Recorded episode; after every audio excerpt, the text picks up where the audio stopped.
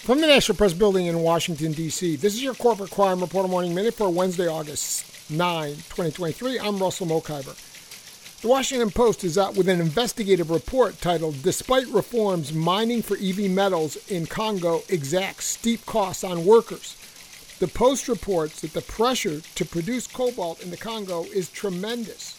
Seven years ago, revelations about dire working conditions in Congo's informal mining sector vaulted it into the world's headlines after Amnesty International and the Congolese rights group Afrewatch published a report detailing deaths and injuries among the countless children working in small scale hand dug mines, often in manually carved tunnels that frequently collapsed and buried the young miners alive. For the Corporate Crime Reporter, I'm Russell Mokhiber.